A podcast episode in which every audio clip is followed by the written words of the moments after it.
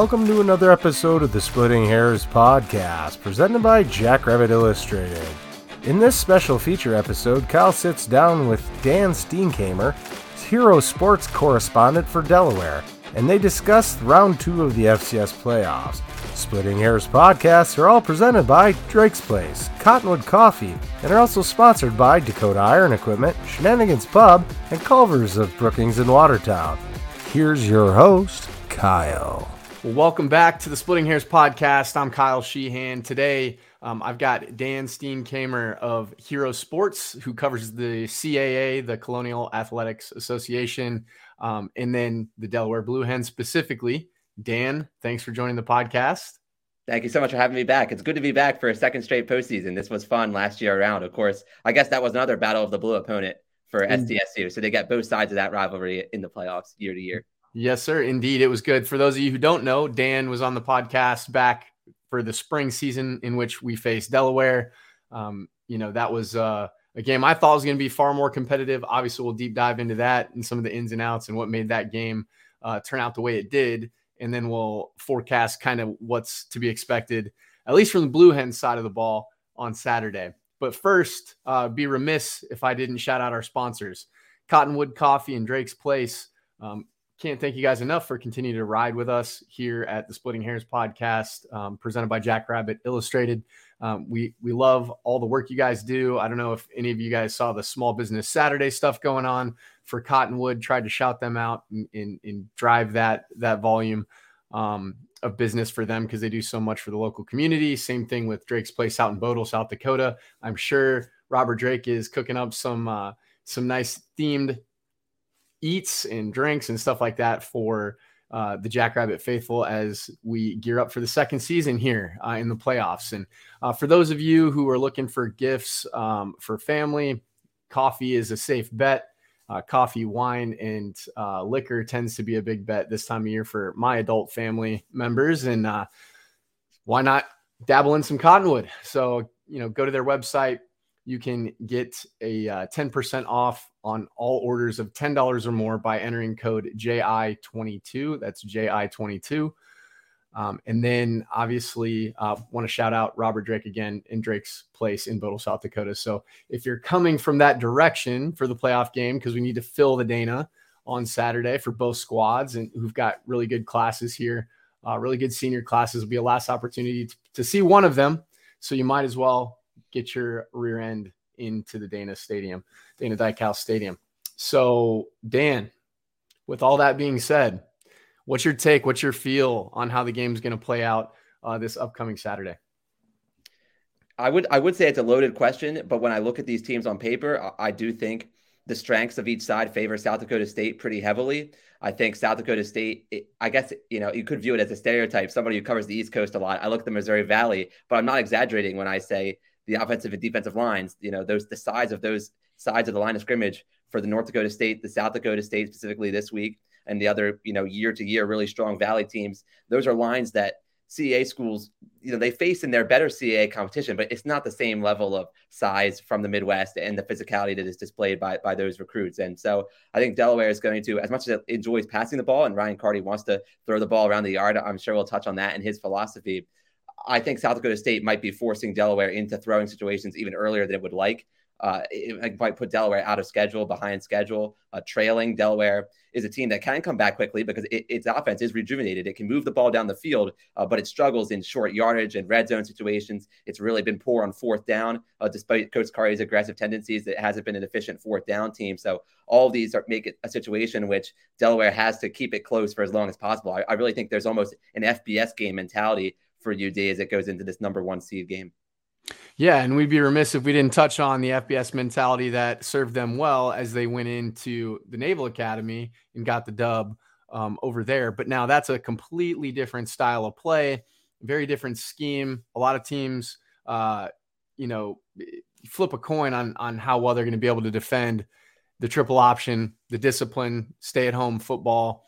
And I think that some teams just scheme those well and it plays to their advantage. And as you know, Dan, like this is all about matchups. Football is all a game of matchups. You may have a team that's far superior than another on paper, but it doesn't really matter at the end of the day if there's certain elements of the roster that favor one side and tilt the competitive scales way far in another direction. And you know, I obviously our fan base and listener base for the South Dakota State Athletics and the Jacks are not a stranger to seeing really good offensive line play. Now, that being said, we had some yips throughout the course of this season. We've been able to find our stride. 3 weeks not playing any ball, though, you know, that there is a question mark there. What will the rust look like?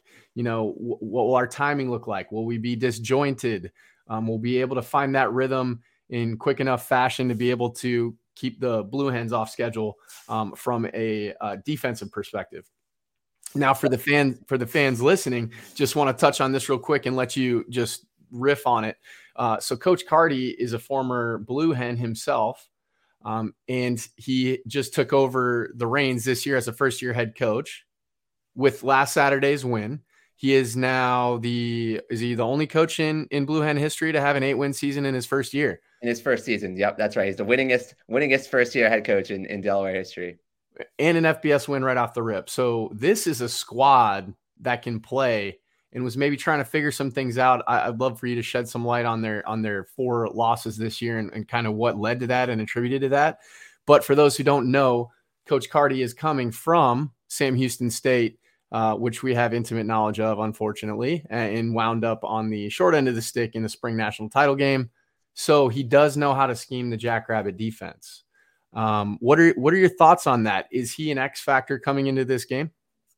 Well, Ryan Carty, I'd have to say he is an X factor coming into the game. And I guess any head coach can be a factor, right? But I think Carty is an X factor in more ways than one. I guess it's a semi on the field. His handling of officials has been aggressive, just like his play calling. He's, as a first-year head coach, you know, you're always observing coaches in their first season, seeing how they'll approach game management with the officials. And in the case of Ryan Carty, he has been, not shy about voicing his displeasure, maybe standing up for his guys, no matter how you want to spin that. He's gotten in officials' ears. It cost him 15 yards at Elon in a game that really got away from Delaware. So with the emotions being so high in another round of the playoffs, advancing to the second round in December, I mean, Delaware's last semifinal run was in the spring season. So, of course, that was early summer months playing semifinal ball or later postseason ball. And now Delaware's first December game since 2010 being played this Saturday. So emotions high for an alum like Coach Carty, but he'll have to keep things under control. As much as he wants his team to channel his own enthusiasm, he can't cost Delaware yards on Saturday if Delaware hopes to, like I said, hang around, make it a game into the fourth quarter or even into the second half, because really, I just think physically there's a chance to have this game wear down Delaware even in the third quarter. So Ryan Carty will have to be cautious and how he approaches his game management with the officials. But in terms of his approach, how he's gotten Delaware to this point, he is a well-regarded offensive mind. He has rejuvenated the Delaware offense that, I want to say, always had Nolan Henderson. Nolan Henderson's probably a name folks will remember out at South Dakota State. He's a veteran at quarterback for Delaware by now, 60-year player, 24 years old, a graduate student who's, I'm sure he's racking up the degrees by now, or he will this winter. He has even an extra year of eligibility after this one.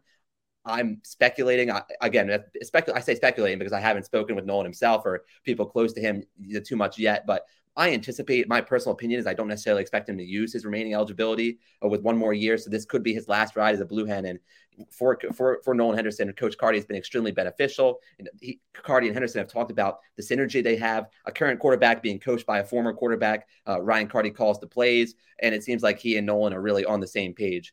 Nolan's worked through injuries this season, and we've said that every season, and South Dakota State will recall Nolan was banged up and ultimately couldn't make it through that semifinal game, and not just because of the way the score was lopsided. I mean, it was a season in the spring even that Henderson had some dings and dangs pile up on him, but Ryan Carty is a pass-first offense. He's not apologetic about passing the ball first. He does have a stable of 4 running backs, so it's really by committee. It's a platoon running back approach for the Blue Hens where no one running back really dominates in the carry share. Maybe there are 2 who are used more on first and second down, and then there's more of a short yardage back in Corey Spruill and another in Quincy Watson. But a big picture is a Delaware offense that likes to distribute the ball. Jordan Townsend's a key slot receiver. I mean, Delaware's talent at the skill positions fits what Ryan Carty wants to do, but its offense is completely handicapped by the fact that despite the over 400 yards a game UD averages, it really has a hard time between the opponent's 40-yard line and the opponent's 25-yard line. So even once Delaware gets in the red zone, that's its own category where the Hens have been inefficient, but really in opponent territory, as the field condenses,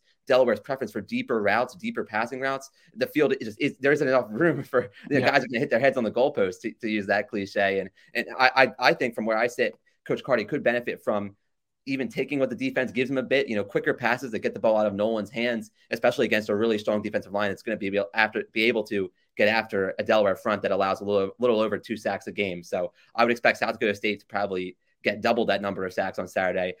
The only way Delaware can avoid that is if there are some more quick passes to Townsend in the slot, Brett Buckman out wide, Thyrick Pitts is another big receiver for Delaware. But I guess that's the best summary I could offer in one spiel is Delaware's offense. It will move the ball. It's moved the ball really all season long, regardless of the opponent. But where Delaware struggled is yards haven't always turned into points. Yeah. No, it's understandable. When you have that style of play, and as Carty is still trying to get his guys in to that program, you're going to see growing pains, right? And so part of that comes with being a guy who is very creative and a former quarterback. So what do quarterbacks like to do? They don't love to hand the ball off as much as they like to throw the ball. So that would be a contributing factor to why they're putting up 270 plus yards per game through the air. Now, what happens is, coming from a guy who has roots at Purdue University, same struggles, right? Mm-hmm. When you get into the red zone, the field shrinks and you don't run the ball. Well, and you're putting the ball up 40, 50 times a game through the air. That does not lend itself to quality play, at least in the red zone, unless you're getting big chunk plays and explosive play touchdowns, which hopefully don't happen for the Jacks on Saturday, but certainly the Blue Hens want to try to manufacture some of those of their own. Now, I think you make a great point. Great overview of the skill players and some of the talent.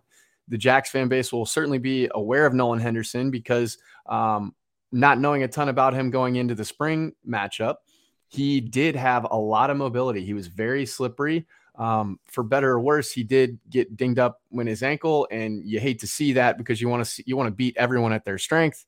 He did come back into the game if memory serves, and it just wasn't working out for the Blue Hens on that day. Now, that was under head coach Danny Rocco, different schemes, different approaches. Danny Rocco's son, if I'm not mistaken, was the OC for Western Illinois, though, under their previous head coach.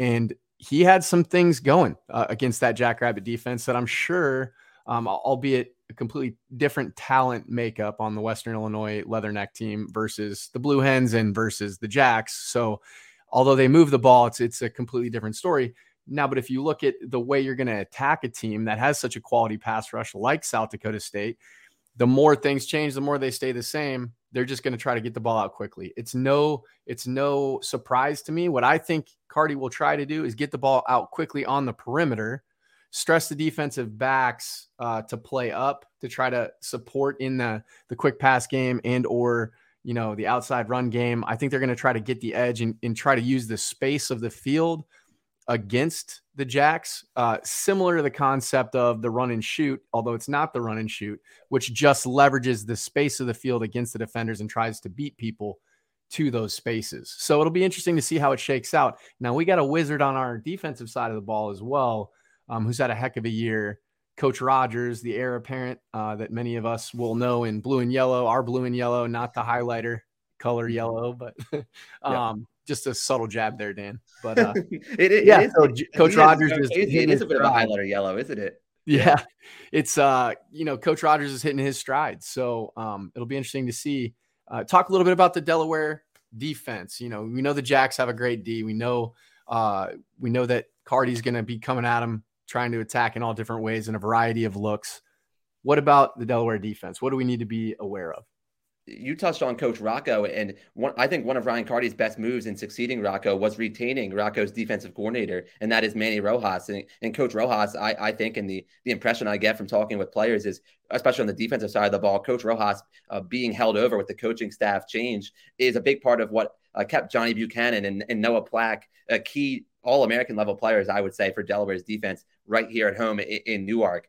Manny Rojas employs an odd front. It's an odd spacing up front, three men down on the defensive line, and it's as many as five defensive backs a majority of the time. Now, Delaware fans have been speculating maybe there needs to be a bit of an adjustment to that when you consider South Dakota State has a pretty strong running game led by Isaiah Davis, and Delaware might have to have a few more bodies in the box, but it's linebackers. Johnny Buchanan, I touched on, Drew Nichols, Liam Traynor. They're all excellent run fitters behind Archie's Hemingway, who lines up in the nose of that defensive line. So these are a number of all conference names I'm naming for Delaware, but they haven't, it all goes back to, they haven't gone up against a front like South Dakota State. And I'm sure it's just, you'd expect me to say something different, but I think that's the whole story here is Delaware fans, even if I would speculate within the Delaware program, there has to be some concern about how are we going to apply pressure to Mark Gronowski. And so as talented as Delaware's secondary is, and as strong as its cornerbacks, Justice Henley and Monte Struthers are another two all-conference level pair of players. As much as Delaware thinks it can maybe cover the Yonke brothers even, I think Isaiah Davis could be in position for a good day because Delaware's strong suit hasn't necessarily been stopping the run. They've struggled to stop the run on a pair of drives against Morgan State even at home this year.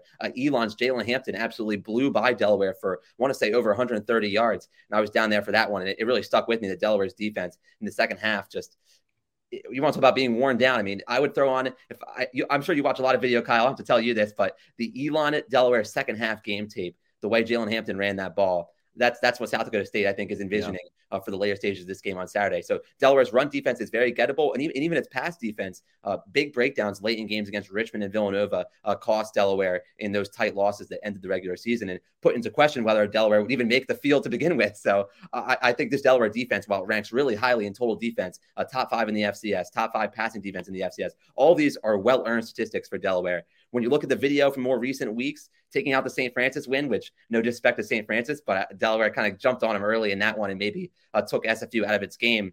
I would say Delaware has put some things on tape that South Dakota State would like. But even having acknowledged that, Manny Rojas, Delaware has to be thrilled to have him still on board this season, the way he's coached his guys. I think he should be in the mix for coordinator of the year, quite honestly.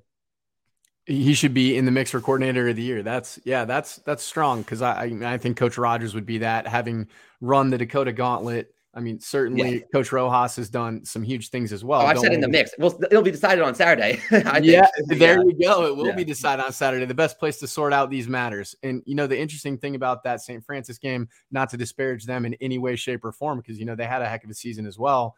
But when you're looking at the way that game unfolded, very similar to the spring matchup against South Dakota State, where got a good 3-and-out early, did the Jackrabbits. And then from there, you know, Delaware's doing some things out on the perimeter or trying to move the ball. And then the wheels kind of fell off in the red zone again. Caleb Sanders, big play, forcing a fumble. There was a recovery. Right. And then the wheels just kind of came off, razzle dazzle play with, you know, Mark Gronowski catching a touchdown pass. You know, Isaiah Davis not even really getting off in that game. Now, granted, he was a freshman and still kind of emerging, trying to find his legs, so to speak. And now he's an absolute freight train. So, I mean, he's no secret to anyone. If you watch the national title game, if you watch what he did against Colorado State, if you watch what he did in the playoffs last year, I mean, I think he had like 700 some rush yards in the playoffs alone against CAA foe and host Villanova. So, you know, he's no stranger to contact. He's no stranger to wearing down defenses. One thing we do need to keep an eye on, though, is there anyone, which is partially a rhetorical question, is there anyone who can match up with Tucker Kraft on that side of the ball? Tucker Kraft. I look at Zach Hines too, but I know Kraft has been an even bigger name NFL wise. And he certainly, his health, his game back to health is a big deal, I'm sure, for SDSU. When you think of a tight end, I guess you would think of in space, you know, linebackers are over the middle of the field. Johnny Buchanan is Delaware's Buck Buchanan Award finalist. Johnny Buchanan hoping to make it the Johnny Buchanan Award, not the Buck Buchanan Award. I'd say Buchanan, although when you look a little more closely at the makeup of Delaware's roster at linebacker, Drew Nichols, I'd say, is a little more of that outside linebacker type. He's pretty rangy. He gets his hands on the ball. He's been known for his pass breakups and forced fumbles this season. I'd almost say Drew Nichols will draw a little bit at that assignment over the middle, but then I'm sure as South Dakota State is comfortable flexing Kraft however far across the field they like. And so that could even put Kedrick Whitehead and Noah Plack, the two safeties, maybe even more Plack because he's that hybrid. Ryan Carty said he's more of that hybrid ranging into linebacker territory out of his safety spot. So I'd say the combination of Noah Plack and Drew Nichols will be tasked possibly with Kraft, which is no small feat, but that's no news to your listeners. Certainly. And I mean, can't forget Zach Hines, his length alone and just his reliability through the run game, the pass game, but also finding him in key moments, whether it be UNI, the first game of the year in the spring season, whether it be the time that Kraft was out, the dude just plays ball and keeps chopping wood, carrying water. So we love to see that from our perspective. Now, Delaware is no slouch to having top NFL talent of their own, having a member of the secondary a few years back, if I'm not mistaken, being drafted as well, right? Nasir Adderley, correct. Adderley, yeah. Yep. So, I mean, we should not take that secondary lightly. This is going to be an epic matchup. I was under the impression personally from all the tape I watched in the spring that Delaware was going to be the more physical team. And I don't know if South Dakota State even listens. I mean, I know some of the guys listen to this. I know the families and fan base listens to this. That's more of our draw and FCS fans, nations, fans across the US kind of check in with this pod. But my impression was that Delaware was going to be the more physical team. I think SDSU maybe took that as a slight because they probably heard the echoes of that. And then we saw what happened in the run game. And now you mentioned the sacks and things like that. It'll be interesting to see what they're able to do to step up and raise their level of play. The Blue Hens offensive line. I do know that from a defensive perspective, I would imagine Rojas will hit us with some odd and even fronts. Or do you guys run a typical 4-3 like historically? If I said it correctly, it was a 3-5. Like I say 3-5, and then the linebacker count could be, 3-3-5, I guess is what it amounts to. You see 5 DBs a ton of the time, and oftentimes it's 3 down linemen. Yeah, that 3-3-5 and the 4-2-5 are becoming more and more broadly used throughout football in general. Just because as you see the passing games evolve more, you kind of need more of that defensive back body. And just for those listening, if this is kind of sailing over your head, nickel packages are 5 defensive backs or some type of linebacker DB body hybrid. Dime is 6, ironically. So these 4-2-5, 4 down defensive linemen, 2 at the next level linebackers, and 5 defensive backs lends itself to being able to nullify any type of passing attack, but also run more exotic blitz packages, which can help attack a heavy run offense as well. So it'll be interesting to see. And I think more so than their physicality, the amount of ball played by South Dakota State really lends itself to sound communication. I don't know if you caught this, Dan, but Garrett Greenfield and Mason McCormick are coming back to refine their game even more. So that's for another season. So, but we got unfinished business. Their level of communication due to all the ball played so far is only upping the play of the rest of the pieces on that unit. And, I think that could be something that with Nolan Henderson, we shouldn't scoff at that either. The amount of football he's played to be able to see situations, not be overwhelmed by the moment. It's going to be interesting. So what I know you're on a tight window here. What do you think are some of the key matchups to watch briefly, and what do you think the players of the game might be? Yeah, I'm just running it down quickly. I should have mentioned probably earlier, and I'll squeeze it in here. Delaware's kicking game, a trio of young kickers. I expect 2 kickers to travel for Delaware. Brandon Ratcliffe has the hot hand, or the hot leg, I should say. He converted a pair of kicks at Villanova from field goal range, and those are 2 of Delaware's 4 field goals made all season long. So I talked about the red zone struggles. Ryan Carty, a lot of times when he's hoping to drive his offense deeper into opponent territory, he's calling plays with the end zone in mind, and it turns into 4 down territory a lot in that no man's land that it becomes for Delaware, where past 30 yards, there isn't a lot of confidence in Delaware's kicking game just with the roster it has at kicker. Ryan Coe was on the squad. I believe he's on the squad for that spring semifinal. He transferred to Cincinnati, and so there's a bit of a vacuum at kicker for Delaware. So I'd say Delaware special teams, even on kickoffs, it's shorter kickoffs more times than not. Field position becomes a factor. So I'd say Delaware special teams versus South Dakota State in general is an area where you would probably give SDSU an edge. Offensive, defensive lines, I give the edge to South Dakota State in both categories. But if Delaware's offense, the play calling of Ryan Carty, that's the biggest singular coaching style approach difference as compared to that game in the spring semifinals. Ryan Carty, this is where he would make his money as the head coach at his alma mater, is if he can be creative enough to keep a South Dakota State defense guessing, which is not easy to do, because you said it best. They've seen so much football, and they saw a Ryan Carty offense in the form of Sam Houston. And so there's the print there, the blueprints there.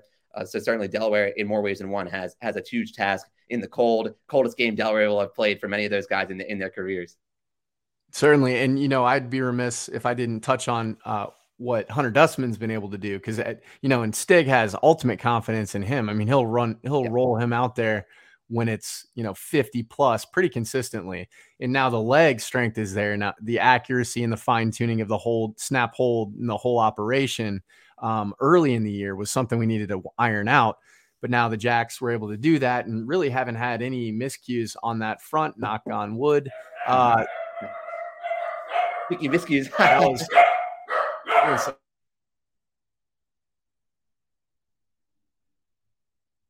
getting our friends. For those listening, in. I just riled up the pups. Sorry about that. But for those instances where we had some yips early in the year, we seem to have ironed those out with the whole operation. Mainly, it was allowing leakage through.